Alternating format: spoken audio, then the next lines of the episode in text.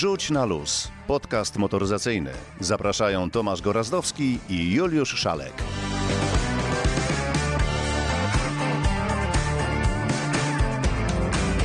Dzień dobry, dobry wieczór. W końcu nie wiadomo kiedy to pójdzie. Co dzisiaj ciekawego?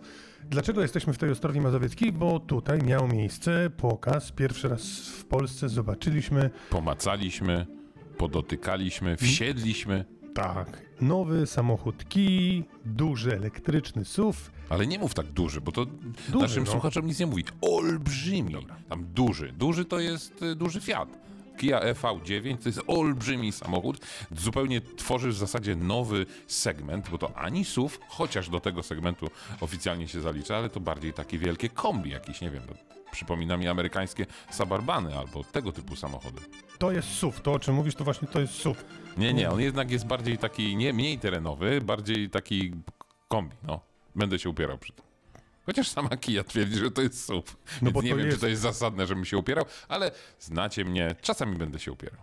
Samochód pod wieloma względami jest y, naprawdę imponujący, a pod jednym względem to już wszystkim nam szczęki opadły i myślę, że wam też opadną. Ale nie No, a tylko. pod innym względem zbudowany jest na tej samej platformie co Oj tam, oj EV6, tam. więc Dobra, dobra, za chwilę o tym powiemy. A co powiemy y, poza Kiją EV9? Co ciekawego w świecie Boto? Oj, Też dzisiaj powiemy bardzo dużo o nowościach, bo tych nowości szykuje się e, bardzo wiele, ale powiemy też o znikających samochodach, znikających modelach, e, no i też takich samochodach w sumie, które, no jak ktoś chce, to trzeba kupić, bo już ich naprawdę nie będzie. Więc e, powiemy, co zniknie z gamy Mercedesa, powiemy, co zniknie z gamy Mini, e, powiemy, jakie Volvo warto byłoby kupić, jeśli chcemy jeszcze pojeździć e, samochodami Volvo, ale nie elektrycznymi. Powiemy też o chińskich samochodach, bo chyba teraz odcinek bez chińskich samochodów Tak. nie może istnieć, więc powiemy o marce Omoda, która wchodzi na polski rynek. I tu ciekawostka, chińskie myślimy elektryczne, a to guzik, bo Omoda będzie też spalinowa. A widzę, że robisz wielkie oczy. Jeżeli chodzi o spalinowe y, wymysły, to również coś dla motocyklistów, bo pojawiła się nowa Hayabusa i nasi gamonie mieli okazję już tym potworem jeździć, w związku z tym opowiedzą o tym. W naszym kąciku historycznym cofniemy się, w zasadzie cofniemy się nie, nie wiadomo kiedy, ale kontynuować opowieść moglibyśmy do dzisiaj, bo będzie o Mercedesie S-klasa, no i oczywiście kącik techniczno wizjonersko y, techniczny Tomasza Okurowskiego, no i postaramy się tradycyjnie zmieścić w okolicach 45 minut, żeby Nie wiem, czy nie starczy, zanudzić. starczy czasu, bo powiemy też o przyszłości, o przyszłości Mercedesa. Zobacz, jak pięknie to wszystko się komponuje, chociaż tego Mercedesa dzisiaj będzie dużo. No to zaczynajmy w takim razie. Ale od Mercedesa? Nie, zacznijmy jednak od tego, co nas tutaj y, przywiodło, od y, Kii. Kia EV9 albo EV9, jeżeli ktoś No właśnie chciałem powiedzieć, żebyście zwrócili uwagę, że Tomek jednak zaczął mówić EV9. Nie, to taki układ w twoją stronę. Dla mnie to jest ciągle EV9. Zaraz y, przedstawimy rozmowę z człowiekiem, który na ten temat wie wszystko i w szczegółach wam o tej kiji opowie. Natomiast teraz tak wiesz. Na gorąco, od tak, siebie. Od siebie, tak, od serca. Powiedz, jak ci się podoba to, co zobaczyliśmy i co na tobie zrobiło największe wrażenie. Bardzo podoba mi się nowa sylwetka i ten, to nie, nie lubię, bo to jest wyświechtany slogan, taka e, linia stylistyczna e, nowych samochodów, ale Pięknie się różnimy, bo dla mnie jest jednak za toporny i akurat to mi się w nim podoba najmniej, ale cóż. Mi to się podoba najbardziej. Bardzo mi w zasadzie przeszkadza ilość plastików i ten plastik, który udowadnia się nam, że on jednak jest taki specjalny i taki ma być, bo pochodzi z recyklingu. Z wyłowionych sieci rybackich. 20% y, tego materiału jest y, właśnie z odzysku. To co ci się reszta- nie podoba w tym? On nie jest Dobrze. tak jakościowy, jak y, bym sobie tego oczekiwał No po egzamin, samochodzie tego to samochodu. egzemplarz przedprodukcyjny. Biorę, na to, biorę na to pewno. poprawkę, ale mówię tutaj generalnie o całej branży i o tym, co się dzieje w motoryzacji. I zobacz, trochę mam wrażenie, że próbuje się klientom wmówić, że ten materiał musi taki być, albo szukają firmy usprawiedliwienia, żeby właśnie y, no, usprawiedliwić trochę niższą jakość. A mówimy tutaj o jakości takiej macanej. No dotykasz i trochę coś tam jest nie tak. No. No dobrze, ale tak szczerze mówiąc, to wolisz mieć lepszą jakość, y, właśnie z, ze zmielonych kolejnych jakichś mazutów i świeżego plastiku, czy ciut gorszy, ale mając świadomość, że na przykład, nie wiem, jest o 50 ton jakichś właśnie rybackich sieci w morzu mniej, No bo z tego zaraz to powstało. tutaj zaczniemy dyskutować na poważne tematy. Wiesz, to wolałbym mieć wybór, temat. czy chcę mieć y, tą prawdziwą skórę w samochodzie, czy nie. A jeśli już nie stosujemy prawdziwych, naturalnych skór, y, czyli dbamy o dobrostan zwierząt, chociaż je cały czas zjadamy, więc te skóry i tak na coś idą,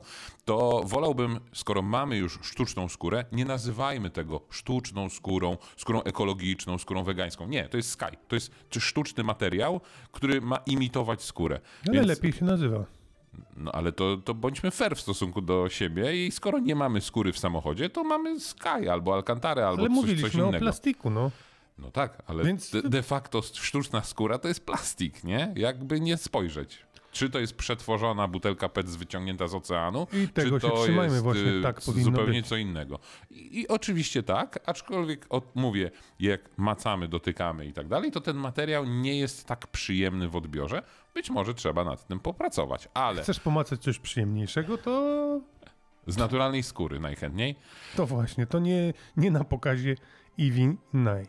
Bardzo mi się podoba, czyli kształt tego samochodu, podoba mi się przestronność tego samochodu, chociaż też to nie jest tak, że mamy e, do czynienia z autem, które mierzy ponad 5 metrów i tam możemy tańczyć w środku, bo układ siedzeń tego samochodu też jest specyficzny. W standardzie tak naprawdę jest siedmiomiejscowy układ siedzeń. 232 albo 222. Tak, o, jeśli sobie wybierzemy pakiet za, e, możemy mieć te fotele drugiego rzędu osobne. E, Fajne rozwiązanie, bardzo funkcjonalne. Zostaje jeszcze trochę nawet tam bagażnika. E, Napęd. Tutaj nie ma żadnej rewolucji, bo platforma, na której zbudowany jest ten samochód, to jest ta sama platforma, przy, którą wykorzystano przy EV6, więc podobny zasięg, chociaż będzie się troszkę różnił, bo inna gęstość akumulatora i tak dalej, i tak dalej. O tym wszystkim powiemy. Ja pytam cię tak od duszy, człowieku. Od duszy. Podoba mi się ten samochód i A, podoba mi się jego cena. A no widzisz, no więc mnie się najbardziej właśnie podoba cena, bo mówimy o cenie, już możemy to zdradzić. Samochód zacznie się bardzo bogato wyposażony od 329 tysięcy złotych. Tak. Ktoś powie, to jest ciągle 320 tysięcy, ludzie, jak to jest dużo. I trudno się nie zgodzić, rzeczywiście, to jest bardzo dużo. Natomiast jeżeli kogoś stać i ktoś chce kupić samochód o podobnych gabarytach, osiągach i tak dalej, i tak dalej, i ma być to samochód elektryczny, to jeżeli popatrzy na porównanie z konkurencją, to to jest o dobre 100 tysięcy taniej niż, yy, niż Tyl- właśnie konkurencja. Tylko Albo trzeba, 150. tak, tylko trzeba jasno sobie powiedzieć, że Kia EV9 jest pierwszym samochodem popularnym, wolumenowym, jak to się zwykło mawiać. Yy, Popularnym z wyższej półki. No właśnie, ja wiem, czy on jest z wyższej półki. To jest normalny samochód, nie aspiruje i Kia nie opowiada, że to ma być samochód premium. Tylko on konkuruje z samochodami premium, bo doszło do y, przedziwnej sytuacji, że inni nie oferują jeszcze takiego samochodu wśród marek popularnych. No bo jeśli weźmiemy sobie Volkswagena na przykład, no to co mamy? W tym gabarycie to jest ID Bus elektryczny, a to jest zupełnie inny samochód, więc trudno te dwa auta porównywać. Y, y, nie przypominam sobie w innych markach popularnych, żeby takie auto było. A oczywiście jest ono w BMW, w Mercedesie, w Audi, w Tesli czy w Volvo. No więc wychodzi na to, że Kia tak naprawdę wśród marek sobie równych jest bezkonkurencyjna, bo tej konkurencji nie ma. A jak ktoś chce kupić sobie auto, no to patrzy na zupełnie inne samochody. Pewnie nieco lepiej wykonane, no ale droższe przynajmniej o 150 tysięcy złotych. Więc tutaj jest e, ciekawa sytuacja i pytanie jest inne. Pytanie jest, kto się zdecyduje na ten samochód. Czy ci, którzy, których stać na te samochody za przeszło pół miliona złotych, czy jednak będą po Kia EV9 sięgali ludzie, którzy nigdy nie rozważali tak dużego samochodu elektrycznego. Tak mi się wydaje, bo trzeba I to będzie jest wydać fajne, tak, bo chodzi o 150 nowych tysięcy mniej. klientów. Dokładnie. To jest fajne, rzeczywiście. To ta cena robi wrażenie w porównaniu z innymi. Mnie się jakość podoba, ja nie mam wielkich zastrzeżeń, biorąc pod uwagę, że rzeczywiście to jest egzemplarz przedprodukcyjny i pewne rzeczy zostaną. Zwróciłeś uwagę, że tam nie ma Poprawione. piano black, tylko jest piano grey? Nie, jeżeli Nie zwrócił uwagi. No. Grey, to widzę, że ty z tym Grey to jakiś chyba się naoglądałeś jakichś filmów. no bo jest takie jak piano czarne, ten I plastik. zasięg, to kochany. jest- To też jest fajne, bo to już jest samochód, po naładowaniu którego przejedziesz 500 km plus. Ale wiesz co, zasięg, okej, 500 km plus, tam 541, Kia na razie nie zdradza, bo homologacje i tak dalej, i tak dalej, ale fajne jest też to, i w zasadzie to nie jest fajne, tylko to jest strasznie duży y, plus tego samochodu, że mamy tutaj y, 800-woltową instalację, co powoduje, że możemy ten samochód naprawdę szybkim, mocnym prądem ładować w krótkim czasie, czyli Pod warunkiem, nawet że mamy ten szybki, mocny 235. Oczywiście nie mówimy tutaj o ładowaniu z domu, ale mówimy tutaj o trasie i na przykład słupku szybkiego ładowania, czy hubie, których w Polsce cały czas nie ma. Pewnie będzie czas jeszcze, żeby na ten temat powiedzieć, ale fakt to jest samochód pomyślany o, jakby o, o, o jeździe autostradowej i maksymalna jest koncentracja na tym, żeby on szybko się ładował. E, No i to się przekłada, że faktycznie kilka minut wystarczy, że 100 km zasięgu rośnie. I to jest fajne, a w szczegółach i o pomysłach powstania tego samochodu i o tym, co się udało zrobić, a co ewentualnie nie, oddajmy głos specjaliście. Jerzy Hennik, dzień dobry. A zatem gdzie jest haczyk, że wszystko, co jest w tym samochodzie, udało się tak to wszystko poukładać, że w porównaniu do konkurencji, bo to trzeba zaznaczyć, kosztuje to tak niewiele. No, chociaż ponad 300 tysięcy to jest sporo, ale biorąc pod uwagę, ile kosztuje konkurencja i co ten samochód sobą prezentuje, no to robi wrażenie. Haczyk jest taki, że go nie ma. Po prostu uznaliśmy, że musimy to auto wyposażyć bardzo dobrze i też bardzo dobrze go skalkulować. Nie chcieliśmy robić chociażby, jak niektórzy konkurenci, płatnych e, lusterek w osłonach przeciwsłonecznych za 500 zł. Więc chcieliśmy bardzo dobrze wyposażyć ten samochód. Mówimy o wyposażeniu auta, a patrzę sobie na tabelkę z cenami i tak, Tesla Model X kosztuje 479 990, porównywalna BMK iX 540, Mercedes EQE SUV 579, a wy startujecie z ceną 329 tysięcy złotych. Oczywiście w wersji GT to jest już 360, Zgadza się. Takie było założenie, że musimy mocno wejść w ten segment. Jesteśmy jedyną marką, powiedzmy to, wolumenową, która odważyła się wejść z takim gabarytem samochodu i w dodatku elektrycznym. Czyli już wchodzimy w mniejszy potencjał niż auta klasyczne, tak? Więc chcieliśmy się odważyć z tym, więc musieliśmy zrobić to dobrze. To duży krok w przód, jeżeli chodzi o kije i o rozwój elektromobilności w Polsce. Mówić można o tym samochodzie sporo, ale za dużo czasu nie mamy. W związku z tym, co y, wybija się na plan pierwszy? Co tu jest najciekawszego? Jakie rozwiązania uznaje Pan, że są najciekawsze, o których warto powiedzieć? Na pewno pod kątem tego, czego się wszyscy boją w elektrykach, czyli ładowanie. Ta platforma, którą używamy, zarówno VV6, jak i tutaj, czyli EGMP, pozwala na ładowanie do 240 kW mocy, więc e, tak naprawdę w bardzo krótkim czasie, krótką przerwę na kawę możemy zrobić podczas podróży i jesteśmy w stanie kontynuować jazdę. Nie musimy stać godziny pod ładowarką, więc użytkowanie tego samochodu staje się znacznie prostsze. Dodatkowo przestronność tego samochodu, która wychodzi z tego gabarytu, daje poczucie bardzo dużego auta rodzinnego. Tak naprawdę możemy wybrać wersję albo siedmiomiejscową, jeżeli potrzebujemy tyle miejsc, albo możemy postawić na większy komfort i wybrać mniej foteli, które są bardziej wygodne. Wraz z Kiją EV9 zmieniacie też nazewnictwo wersji tego samochodu i pewnie przyszłych modeli, czyli znikają rozmiary koszulek, a wchodzą dwie wersje ERF i GT Line. GT Line zostaje. Sądzisz, że to jest najważniejsze? Tak, myślę, że to jest istotne dla czytelników, dla słuchaczy i dla klientów, no bo tak naprawdę wybór się ograniczył tylko do dwóch wersji samochodu.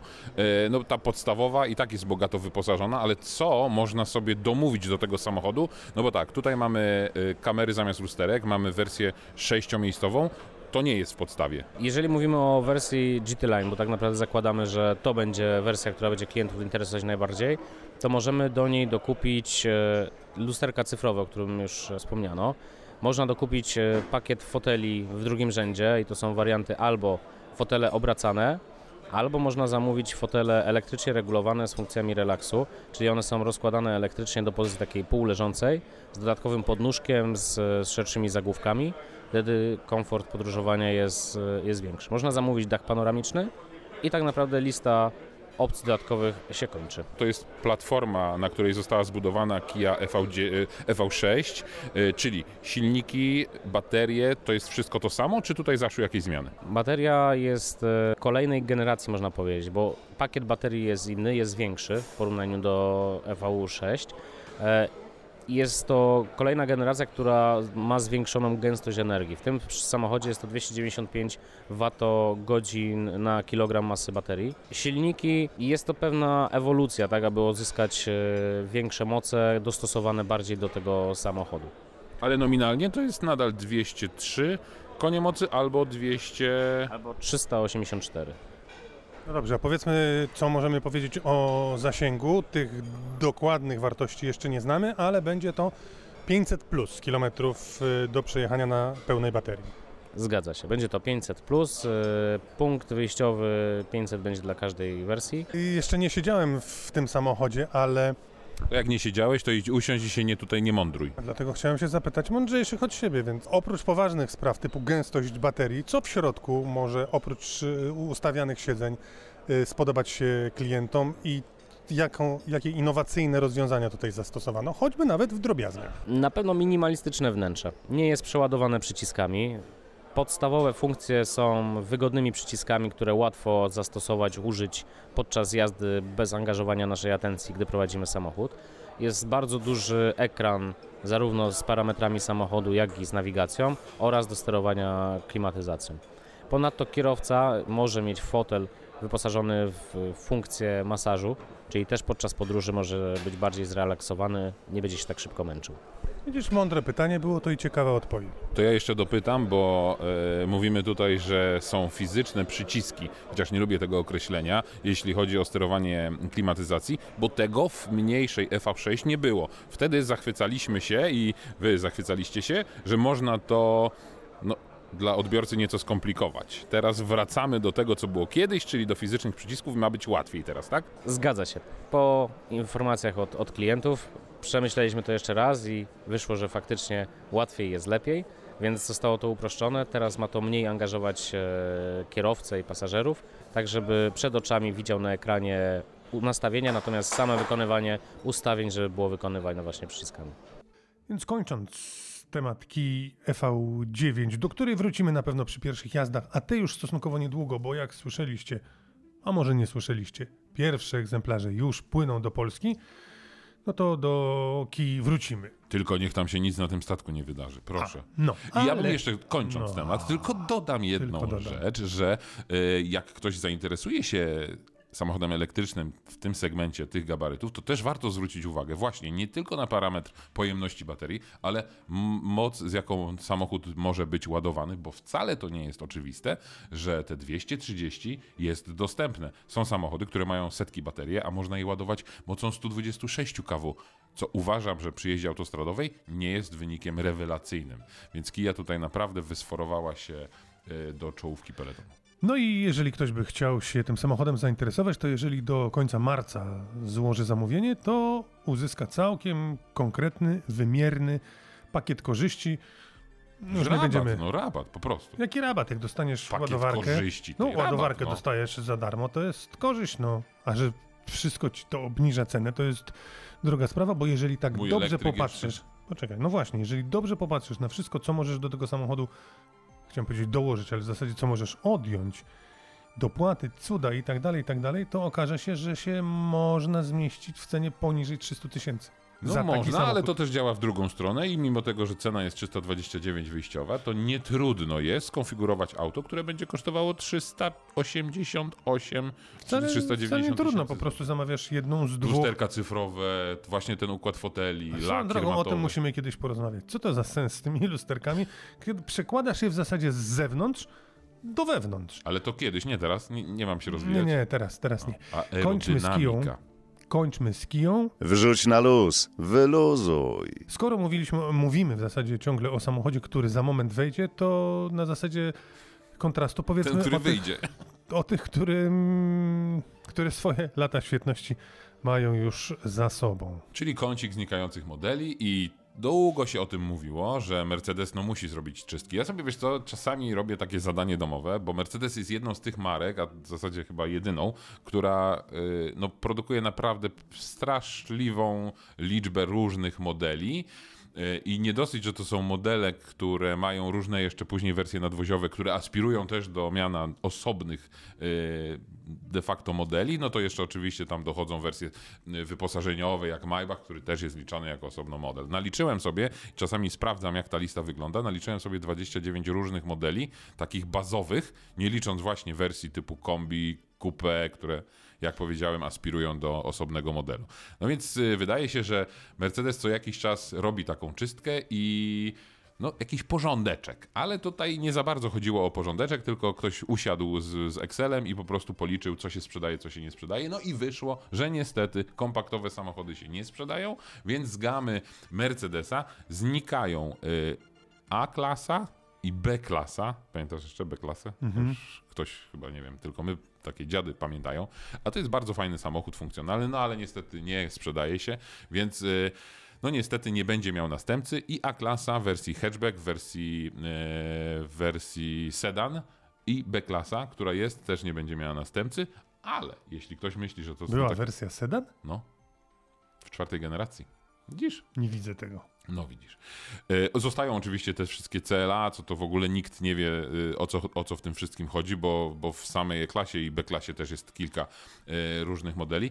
Co ciekawe, A-klasa jak powstała w 1997 roku, to był zupełnie inny samochód. To był taki minivan przez dwie generacje. Później dopiero stał się autem kompaktowym, a w czwartej generacji w ogóle właśnie zafunkcjonowała limuzyna.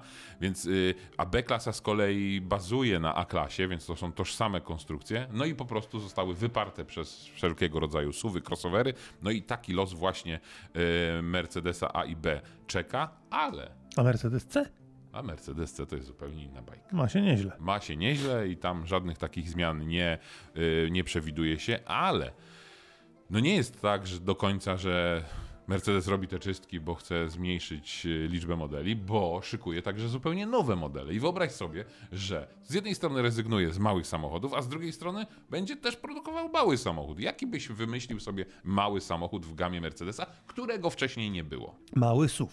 Mały SUV to ciepło. To ja ci powiem, że będziesz już mógł niebawem, na razie to jest dość mgliste niebawem, ale kupić sobie Baby G-klasę, Bardzo nad którą. Mercedes pracuje.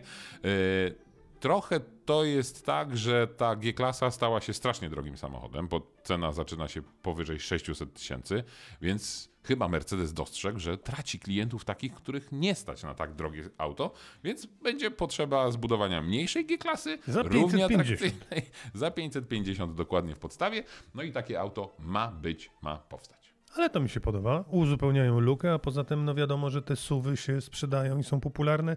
G-klasa swoją legendę ma, w związku z tym taka mała G-klasa, żeby można było w prezencie żonie dokupić, żeby się nie musiała dużą G-klasą gdzieś tam wiesz, składać przy wjeździe do... Czemu żenia? Może mąż by jeździł małą G-klasą, a żona wielką G-lendą. No tak, rzeczywiście, No, takie widzisz, rozwiązanie. równouprawnienie tutaj proszę stosować. No, równouprawnienie jak najbardziej. Mąż i żona mają na przykład G-klasę, to gdzieś nie ma równouprawnienia? No. To już kiedyś był Baby Benz, nie? 190. To był Baby Benz, czyli to było takie, to był protoplasta C-klasy i wszyscy mówili, że to jest takie przeniesienie tego wszystkiego, co jest w luksusowej S-klasie do samochodów niższego O, prr, segmentu. prr, prr. S-klasa. Zobacz, jak pięknie powiedziałeś. S-klasa. W kąciku historycznym Antoni Grudniewski wpadł na pomysł, żeby właśnie opowiedzieć o S-klasie. To się naprawdę wydarzyło w świecie motoryzacji. Przed tygodniem było o jecie. Dziś o samochodzie kompletnie innym, choć budzącym nie mniejsze emocje, tylko po prostu inne. Wspólny pierwiastek? Oba produkowane są po dziś dzień i należą do niemieckich producentów, czyli wspólne pierwiastki mamy dwa. O czym mowa? O Mercedesie klasy S. Auto, którego chyba nikomu nie trzeba przedstawiać, ale być może niektórym przydadzą się małe korepetycje, bo zapewne większość z Was żyje w przekonaniu, że początki S-klasy to lata 70., a dokładnie rok 1972, kiedy to na świat przyszedł model o oznaczeniu W 116. Piękny, dostojny i przede wszystkim luksusowy na jednej z najpiękniejszych felg w historii motoryzacji. I tak, oficjalnie jest to początek klasy S, ale jej korzenie sięgają znacznie głębiej. Przenieśmy się zatem do 1965 roku, kiedy to ludzie z pięknymi i przede wszystkim opasłymi portfelami pognali do salonów, żeby kupić Mercedesa W 108. Tak, to jeszcze ten z pionowymi, niezmiennie cudownymi reflektorami. Tylko pytanie, skąd pomysł, że to klasa S? No bo słuchajcie, w dokumentach i specyfikacji samochodu wersje do wyboru to 250S, 250SE i 300SE. Owszem, tych oznaczeń nie było na klapie bagażnika, jednak wynikało to jedynie z faktu, że marka nie miała wtedy jeszcze znanego dzisiaj podziału na klasy. Niemniej literka S była jasnym oznaczeniem przeznaczenia samochodu, do którego niebawem dojdziemy. Bo nie, 1965 rok to tylko mały przystanek na tej trasie. Jedziemy zatem w rok 1959, kiedy ulice Europy i nie tylko Europy miały zaszczyt nieść ciężar Mercedesa W111. Tak, tego w nieco amerykańskim stylu i ten gagatek też występował w trzech wersjach: 220, 220S i 220 SE. Ale końcówka lat 50. to jeszcze nie to. Po drodze był jeszcze model W180, który w 1956 roku otrzymał pierwsze oznaczenie S. Tyle, że dalej to nie koniec. Drzewo genealogiczne S-Class jest niczym te z patchworkowych rodzin. Zamieszane, pomieszane, niejasne. Ale należy pamiętać, że Mercedes już przed wojną produkował samochody wyjątkowe pod kątem i jakości wykonania, i silników, i prestiżu który wynikał z ich posiadania. Wojna przerwała ten proces, przestawiając fabryki w tryb wojenny, żeby później dokonać odbicia. I inaczej, próbowali się odbić wyciągając model już znany, trochę stary i znoszony, ale wciąż aktualny, czyli 170. Występowała w wersji podstawowej, dieslowskiej, no i właśnie, jeszcze czegoś brakowało. Wersji, która zachwyci tym wszystkim, z czego Mercedes przez lata słynął. I tym sposobem w 1949 roku marka zaprezentowała 170, której drugi człon nazwy został zaproponowany przez członka zarządu Mercedesa, Wilhelma Haspela. A ten drugi człon brzmiał Sondermodel, czyli model specjalny. A że to dość długie słowo, to postanowiono je zgrabnie skrócić do S. I teraz, i teraz możesz się pochwalić przed ziomalami wiedzą niezbędną do życia, bo oni pewnie myślą, że to tylko kwestia alfabetu, et, etu, czy czegoś tam. No i różne jest klasy są, ale ta ostatnia jakoś, czego się jej brakuje, mam wrażenie. No jakoś nie ma tego polotu luksusowości, świeżości. W środku nie ma? Bo mnie się nie Wszystko podoba z tam zewnątrz. się zgadza, tylko po prostu no jakby już zaczęła gryźć w koniec swojego ogona. No właśnie, ogon ma, właśnie dobrze powiedziałeś, ogon ma chyba taki nieciekawy.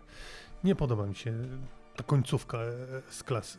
Ale mogę Początek płynnie przejść lepszy? do następnego tematu? A Przejdź. propos gryzienia własnego ogona. Bardzo proszę. Od jakiegoś czasu już miałem wrażenie, że Top Gear, program taki produkowany przez BBC, też już nie za bardzo ma y, nowe pomysły. Nowy nie, Top Gear. Nowy Top Gear, tak, no bo tamten to już dawno się skończył. Panowie już dawno y, z, z tego programu się wymiksowali, tudzież ich wymiksowano. Były próby stworzenia w kilku odsłonach, była zmiana prowadzących kilka razy. No już nie było po prostu tej świeżości. Program zaczął gryźć swój ogon, nie było nowych pomysłów. Nam nie itd. zaproponowano. No ale już nam nie zaproponują, bo właśnie BBC ogłosiło, że w zasadzie kończy z Top Gearem. Trochę to było spowodowane wypadkiem na planie, do którego doszło w ubiegłym roku, ale jednak No, wypadki, jakoś z tego co przypominam sobie, to w historii to wypadki tak, tylko. Hammond wychodził bez szwanku z tych wypadków, a tutaj jednak doszło do poważnego uszkodzenia ciała jednego z prowadzących. Y, Odcinki nagrano, ale teraz BBC zdecydowało, że nie wyemitują tych odcinków, które zostały nagrane. Raptem jeden czy dwa odcinki. No i niestety, ale BBC też podjęła decyzję, że może ktoś też policzył, może jakiś księgowy z Excelem y, popatrzył w słupki oglądalności. No i program zdjęto z anteny. A wiesz, kogo chyba nie spróbowano, a kogo bym bardzo widział w roli prowadzącego Top Gear Kogo? angielski?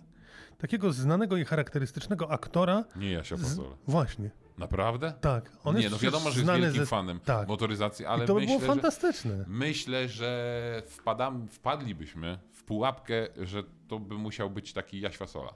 A myślę, że on nie jest taki, bo to jest tylko jego wykreowana postać. Spitting image of Mr. Bean. Nie wiem, ale przecież wiadomo, że prowadzącym był e, Chandler, był Chandler z serialu Przyjaciele. Nie, nie, Nie Chandler. Chandler, tylko Ten drugi. No. Ten drugi, tak? I też chyba do końca się nie sprawdził. Byli w y, prawdziwi entuzjaści motoryzacji, byli bardziej celebryto aktorzy. No i jakoś to wszystko się rozmyło, czyli jednak chodzi o po prostu tą trójkę, która teraz wypasa owce, próbuje swoich sił gdzie indziej, no ale tam też jakoś nie za bardzo.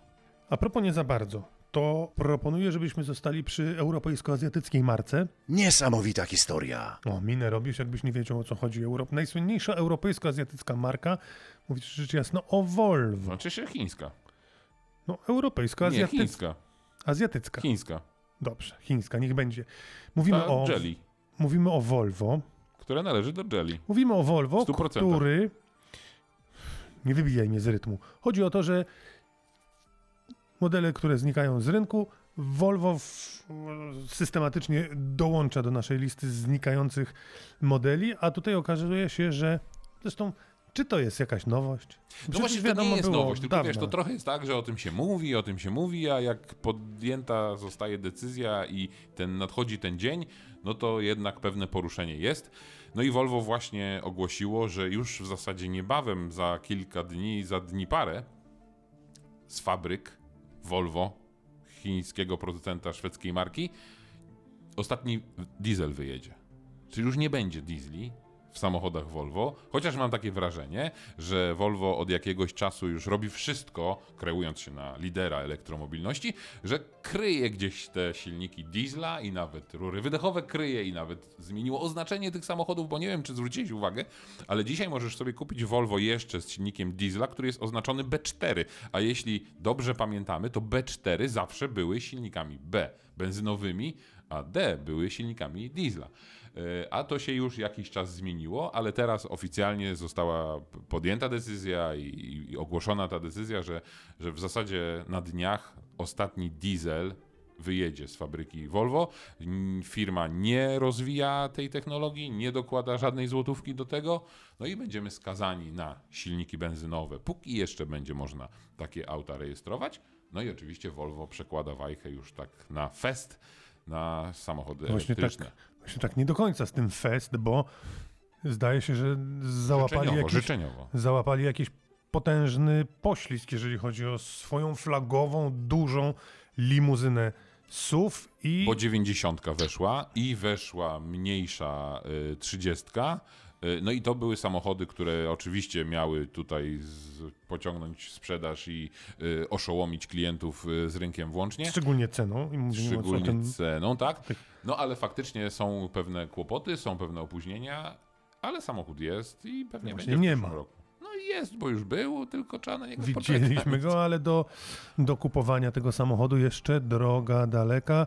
Mniej więcej do środka lata, jeżeli tak nie Tak, miał być na początku roku, a tu będzie środek lata, a konkurencja nie śpi. I też konkurencja chińska nie śpi. Czy to jest ten moment, żeby płynnie przejść do następnego tematu? Proszę bardzo. Bez gwiazdy nie ma jazdy. Płynnie przejść. Dzisiaj jesteś mistrzem płynnego przechodzenia, więc nie będę ci Skoro Odbierał. Volvo ma pewnego rodzaju kłopoty i opóźnienia, no to ktoś musi tę lukę wypełnić i okazuje się, że być może tradycyjnie Chińczycy. tę lukę wypełnią Chińczycy. I zwykło się mawiać, że jak mówimy o samochodach chińskich wchodzących na rynek europejski, no to oczywiście mówimy o elektrykach. A tu patrz, klops chciałem powiedzieć, ale raczej niespodzianka, bo marka Omoda, która należy, to jest marka premium, jak mówi producent, y, marka premium oczywiście chińskiego producenta Sherry i wchodzi do Europy, wchodzi też do Polski modelem 5, Omoda 5, to jest auto średniej wielkości i jest to auto w wersji elektrycznej, ale na początek będzie w sprzedaży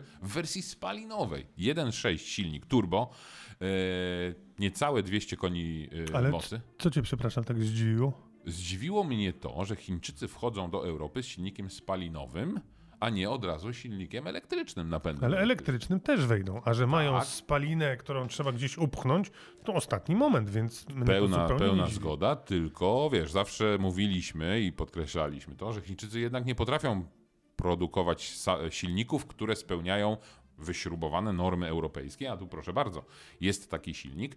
Poza tym, jeśli ten samochód ma wersję napędową i spalinową i elektryczną, to to nie jest do końca wymyślony elektryk, tylko wzięta platforma samochodu spalinowego i przez, przystosowana do y, napędu elektrycznego, co ma swoje minusy i plusy wynikające oczywiście z budowy tej platformy. Y, No i jakoś z tym sobie trzeba poradzić, więc jakby tutaj taki samochód już trochę traci na wstępie, w porównaniu z samochodami czysto elektrycznymi, które są tylko i wyłącznie wymyślone jako elektryczne, no bo wiadomo, płaska podłoga, bateria e, i to wszystko, o czym wiele razy mówimy. No ale o Moda 5 hmm, z zewnątrz wygląda niczego sobie, w środku wygląda jeszcze lepiej, więc chętnie, tak jak kije chciałbym, e, pomacałem, to chciałbym o Modę 5 pomacać. A cena? Naj- nie ma jeszcze ceny. Nie ma ceny, nie ma warunków gwarancji, ale też wydaje mi się, że warto o tym wiedzieć, y, bo ostatnio nawet ktoś mnie o to zapytał i wywiązała się ciekawa dyskusja. Jeśli mówimy o tych chińskich samochodach, to z reguły oferowanych w Polsce szczególnie, to z reguły mamy do czynienia z y, prywatnym importerem albo z firmą, która już sprzedaje na przykład na rynku holenderskim i tak dalej. Omoda będzie pierwszą firmą chińską, która w Europie buduje swoje przedstawicielstwo i w Europie, ale także w Polsce. Czyli to importerstwo będzie bezpośrednio podlegać producentowi z Chin. To jest chyba, myślę, warte odnotowania, bo nie będzie tych pośredników y, niewiadomego pochodzenia czy prywatnych firm. Patrzę na czas i widzę, że musimy przyspieszać. W związku z tym od razu oddajmy głos Gamoniom, bo oni wzięli się za coś, co nie jest żadnym wynalazkiem, tylko za motocykl sprawdzony od lat, ulepszany od lat, no motocykl legenda. Hayabusa. Lewa w górę o motocyklach nie tylko dla motocyklistów. Czołem wszystkim. Obiecaliśmy, że będziemy mówić też o motocyklach nowych i jak dorwiemy jakiś fajny motocykl ciekawy, to o nim opowiemy i dorwaliśmy taki motocykl, który jest ciekawy, nowy i legendarny. dorwaliśmy taki motocykl, który nas tak zaciekawił, że nam po prostu zrył berety. Moim zdaniem ten motocykl, słuchajcie, kosi. Jest niesamowity, do tej pory przeze mnie na pewno bardzo niedoceniony. Troszkę przespaliśmy jego premierę, troszkę e, przyznam się bez bicia, że byłem hejterem tego motocykla, bo nie był tak szybki jak jego poprzednia wersja. Bo dane na papierze nam się nie podobały, bo od Hayabuzy, czyli No już legendarnego... zdradziłeś, już A, zdradziłem. zdradziłeś. Właśnie. Bo chodzi o Suzuki Hayabusa 1300 pojemności. Motocykl, który przekroczył barierę, jeśli chodzi o model 300 km na godzinę i jego W największy 99 roku. 99 Tak? Tam roku. zaczęła się jego legenda. Tam się zaczęła jego legenda. I motocykl, który był niestety przez pryzmat tej prędkości troszeczkę kaleczony, bo y, to był bardzo dużo dobrego motocykla sportowo-turystycznego. Ale był bardzo charakterystyczny, był, Był bardzo inny. charakterystyczny. Tak, te obłe inny. kształty. To było, no 320 na, na szafie. To, to, to robiło robotę, tak? A dzisiaj odgrzewany kotlet nam się wydawało trochę, że to motocykl, Tak. który ma 190 koni, no dużo newtonów, ale oczekiwaliśmy, że będzie miał przynajmniej Ale 240. zabraliśmy go od Suzuki, pojeździliśmy nim trochę i efekt jest tak fatalny tego, tej naszej przejażdżki, że y, tutaj y, rozkminiamy i zaglądamy w najgłębsze zakamarki swoich kieszeni, bo wydaje się nam, że żeby go nie kupić, to byłby duży błąd. Dokładnie. Ja mam poczucie, że nierozsądne jest go nie kupić. To jest motocykl, to jest motocykl z gatunku, których po prostu już nie ma. Nie ma takich motocykli. Ubelowaliśmy o tym y, od dłuższego czasu, że nie ma motocykli szybkich, sportowo-turystycznych. Szukaliśmy takich motocykli. Ta Hayabusa, trochę nie chcieliśmy na nią patrzeć, trochę ją ignorowaliśmy, ale dostaliśmy ją w swoje ręce. E, przejechaliśmy się i okazuje się, że jest motocyklem po prostu wspaniałym. Ja jestem zachwycony. Portfolio jej e, użytkowania jest tak szerokie, bo ten motocykl jest tak poręczny. Z jednej strony nam się wydaje, Hayabusa to będzie pocisk, nie będzie się go dało opanować. Nie, to jest najlepiej jeżdżący skuter. To jest motocykl, który daje poczucie przez to, że jest wyważony, przez to, że jest niski, czyli nisko siedzimy, daje takie poczucie pewności. Manewry nim są bardzo fajne. No i ten moment, nieważne, kurczę, który bieg on jedzie, tak?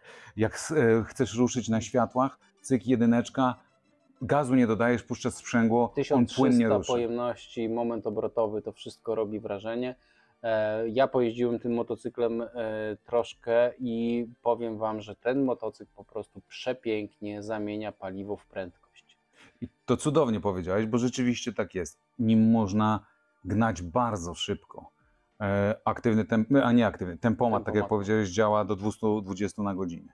E, na niemiecką autostradę i można latać. Ale to, co w nim mnie zauroczyło, że on przy tej swojej mięsistości momentu obrotowego jest tak fajnie e, użytkowy. No i że zaczął mi się też podobać, bo te kształty jego niesamowite. Kształty są kontrowersyjne i ja jestem daleki od tego, żeby powiedzieć, że ten motocykl jest ładny. E, Na pewno jest charakterystyczny. jest charakterystyczny. On może się podobać, jak najbardziej. Mi się Obiektywnie, podoba coraz bardziej. obiektywnie według mnie z wyglądu on nie jest może najpiękniejszy, mnie nie razi. I ja absolutnie, gdybym, e, gdybym e, miał go w garażu, to przykrywałbym go kocem tylko po to, żeby się nie kurzył, a nie żeby na niego nie patrzeć. Ale też trzeba powie powiedzieć, że te jego charakterystyczne kształty to jest przemyślana aerodynamika. Zdecydowanie. Motocykl, który, y, słuchajcie, sprawdziliśmy to na niemieckiej autostradzie oczywiście, marszowa prędkość 200 jest, nie jest żadnym problemem. Na tym motocyklu przy 200 na wyprostowanych rę rękach, nie składając się jakoś specjalnie za owiewkę, można podróżować y, po prostu z tą prędkością. Co więcej, ten motocykl wcale dużo wtedy nie pali. Pali zdecydowanie poniżej 8 litrów przy takiej prędkości. Jego zasięg jest naprawdę uczciwy jest fajnym motocyklem sportowo-turystycznym i nie rozumiemy, dlaczego tych motocykle e, po prostu można pójść i kupić w sklepie. Powinny być wykupione i lista zapisów powinna być na nią bardzo Apeluję, długa. apeluję do wszystkich. Zanim kupicie jakikolwiek inny motocykl, proszę jedźcie, przewieźcie się, dealerzy udostępniają demo, taki motocykl. On nie zabija, on wręcz jest przyjazny, przytulny, a daje takie poczucie radości z jazdy. Dokładnie tak. Sprawdzajcie ten motocykl Hayabusa 1300. Bardzo fajny. Sprawdzajcie, jeździcie, testujcie. Suzuki! To teraz trochę przynuć, co? Przepisy. Przepisy i te rzeczy, ale. Ale poczekaj, przynuć, przynuć. Słyszałem, że twoje konto punktowe nie jest czyste. Wiem, bo pochwaliłeś się, jak proponowałem ci, żebyś został najlepszym młodym kierowcą w Polsce. Z powodu punktów nie mogłem. Tak, E, cztery, no tak. cztery. Cztery. No widzisz, to możesz jeszcze zarobić dwa i później udać się na kurs reedukacyjny i zapłacisz 1000 albo 1200 zł. No, ale poczekaj, chyba udać się mogę, tylko No tylko bez sensu Trochę będziesz... przepał no właśnie, przepał, finansowy. więc lepiej zarobić punkty i później ten. Mhm. Ale y, już mówiąc y, y, całkiem serio, to 17 września weszły w życie przepisy, które w zasadzie cofają nas do mrocznych czasów, czyli sprzed tej zmiany w 2000, 2022 roku, czyli punkty będą ważne nie dwa lata od momentu zapłacenia, tylko znowu rok od momentu zapłacenia i wracają kursy reedukacyjne. i fachowcy załamują ręce. Fachowcy załamują ręce, Fachowcy ale wordy się cieszą. Wordy się cieszą, bo y, wordy organizowały wcześniej te kursy i okazuje się, że to było niezłe źródełko utrzymania. Takie trochę to były fotoradary dla gmin. Y, zostały wordy odcięte od tego. Wiadomo, że na egzaminach nie zarabiają tak, jakby chciały, bo ceny za kursy i za egzaminy się nie zmieniały. Y, Więc ta wiadomość e, ucieszyła Wordy. Teraz będzie można odbyć taki kurs. Kurs będzie chyba 8-godzinny, jeśli dobrze pamiętam. Bloki tematyczne 4. Być może, być może, bo to też nie jest do końca jeszcze jasne, pojawi się e, też część praktyczna, nie tylko teoria, ale zobaczymy jak A to bardzo ciekawe. Czego...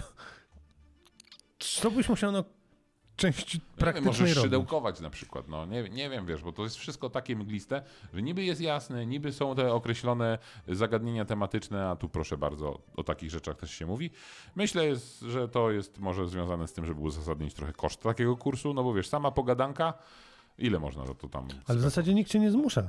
Pogadanka niech kosztuje tyle, ile, ile będą chcieli. No to to jest dowód na to, że to jest po prostu wyciąganie pieniędzy i próba podreperowania budżetów. No, e- Nie trafia do mnie argument y, płynący ze strony zawodowych kierowców, że łatwo stracić prawo jazdy i to teraz to jest furtka dla nich. No, jeśli ktoś jeździ nieprzepisowo, to lepiej może niech nie będzie tym y, zawodowym kierowcą, chociaż rozumiem, że łatwo, naprawdę bardzo łatwo dzisiaj można zarobić 10, 10 i 5 i dziękujemy bardzo.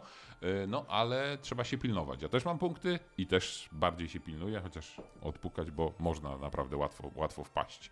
Słuchaj, to w takim razie a propos wymyślania, to oddajmy głos y, naszemu ekspertowi od spraw trudnych i niezrozumiałych. Ciekawe, o czym Tomasz opowie nam dzisiaj. Okurowski o technologii. Kiedy ostatni raz mieliście w ręku taki tradycyjny papierowy program TV? Albo ewentualnie, kiedy ostatni raz szukaliście specjalnej strony internetowej, gdzie będziecie mieli po prostu na podglądzie cały program telewizyjny, ewentualnie możecie to samo zrobić w aplikacji. No przyznaję, że przynajmniej odpowiadając za siebie, nie pamiętam, kiedy to robiłem. Yy, Zresztą właściwie nie przypominam sobie, kiedy czekałem na jakąkolwiek emisję serialów TV. Przywykłem do tego, że zazwyczaj już korzystam z usług różnych platform streamingowych, a właściwie taka tradycyjna telewizja służy mi przede wszystkim do tego, żeby na przykład obejrzeć transmisję jakiegoś ważnego wydarzenia sportowego, a w tej akurat mierze dzieje się e, sporo. Dostrzegli to również producenci samochodów, w tym znaczeniu, że taka tradycyjna telewizja przestała być już atrakcyjnym dodatkiem w samochodzie. Nie wiem, czy pamiętacie, ale były takie mm, samochody, w których można było korzystać z takiego standardowego, wbudowanego odbiornika telewizyjnego. Oczywiście to oglądanie telewizji w samochodzie no, nie było zbyt wygodne, bo można ująć to tak. e, Naprawdę niełatwo utrzymać wysoką jakość sygnału e, nie tylko jadąc po autostradzie, ale nawet po lokalnych drogach gdzie obowiązują bardziej restrykcyjne limity prędkości. Ale tam, gdzie powiedzmy, że tradycyjna telewizja już nie do końca się sprawdza, może się sprawdzić e, telewizja przez internet, czyli innymi słowy wszelkiego rodzaju platformy streamingowe. Wkraczają one do samochodów e, w naprawdę już coraz odważniej, przede wszystkim dzięki elektromobilności, no bo nie jest tajemnicą, że cóż, kiedy przede wszystkim możemy korzystać e, z e, oglądania, z usługi oglądania filmów e, e, w aucie. No w przypadku elektryka najłatwiej, kiedy po prostu pod, podepniecie się pod ładowarkę i niestety spędzacie te kilkanaście lub czasami nawet ki- kilkadziesiąt minut na to, żeby uzupełnić energię. I co robić w tym czasie? No oczywiście można skorzystać z e, różnych platform wideo. Po co to robić przez smartfon czy tablet, skoro można to zrobić na przykład na ekranie w konsoli lub ewentualnie na ogromnym ekranie dla pasażerów z tyłu, tak jak na przykład ma to miejsce w przypadku nowej limuzyny BMW Serii 7. Ale na tym nie koniec. Otóż okazuje się, że platformy zwietrzyły interes i na przykład Amazon Prime pojawił się już nie tylko w BMW, ale także na przykład trafił do nowych modeli Volvo. Stosowna aktualizacja e, będzie dystrybuowana do kompatybilnych modeli Volvo jeszcze we wrześniu 2023 roku. Więc jeżeli masz elektryka, podpinasz się pod ładowarkę, to za chwilę będziesz mógł korzystać z różnych usług, innymi słowy, różnych filmów czy seriali, które możesz e, albo obejrzeć, albo wypożyczyć, albo kupić na platformie e, Amazona. Volvo zresztą nie jest e, pionierem, jeżeli chodzi o Amazona, ale za to mam wrażenie, że jest pionierem w innym popularnym serwisie, mianowicie jeżeli chodzi o popularyzację YouTube'a, bo z YouTube'a już można korzystać. Teraz pytanie do Was. Jak często wykorzystujecie okazję, by na przykład skorzystać e, z różnego rodzaju usług e, poprzez system multimedialny w samochodzie? A może po prostu sięgacie po telefon? Może po prostu przez telefon jest wygodniej. Sam jestem ciekaw, jakie są Wasze przyzwyczajenia, jakie są przyzwyczajenia klientów na całym świecie bo niewykluczone, że być może to wszystko prowadzi do tego, że mimo ogromnych wysiłków konstruktorów i tak łatwiej i wygodniej będzie sięgnąć pod smartfon. To co? Jak spędzacie czas ładując waszego elektryka? Przyznasz, że ciekawie było, prawda? Bardzo ciekawie, Tomek zawsze ciekawie opowiada. Czy to jest ten moment, w którym mogę zmienić temat? No już na, wiesz... Na króciutko. Mini Clubman. Bo te, tego jeszcze nie powiedzieliśmy. A Bo nie będzie. No nie będzie, nie będzie następcy. I również, yy, no tym razem nie, że nie będzie, tylko będzie, ale w zasadzie kolejny facelifting. Porsche Panamera, znany ci model. Yy, no to taki du duża premiera y, swego czasu. Trudno uwierzyć, że obecna Panamera była, była, jest produkowana od 2016 roku. To jest druga generacja tego samochodu i która przechodzi właśnie drugi facelifting. I to jest znamienne dla dzisiejszych czasów, skoro nie rozwijamy nowych technologii, nowych samochodów, no bo wchodzą niebawem samochody elektryczne, no to robi się wszystko, żeby samochód zmienić, ale tak tylko z zewnątrz troszeczkę. I Panamera jakby padła właśnie w sidła takiego działania. To jest drugi facelifting. Zmieni się oczywiście przód, zmienią się reflektory, zmieni się nieco wnętrze, ale de facto nie będzie to trzecia generacja, no bo trzeciej generacji Panamery spalinowej nie będzie. Przynajmniej tak zarzeka się Porsche. I w ten sposób pięknie dobrnęliśmy do końca 131 odcinka podcastu Wrzuć na luz i domniemuję, że jeżeli nic się nie wydarzy, to za tydzień będzie 132.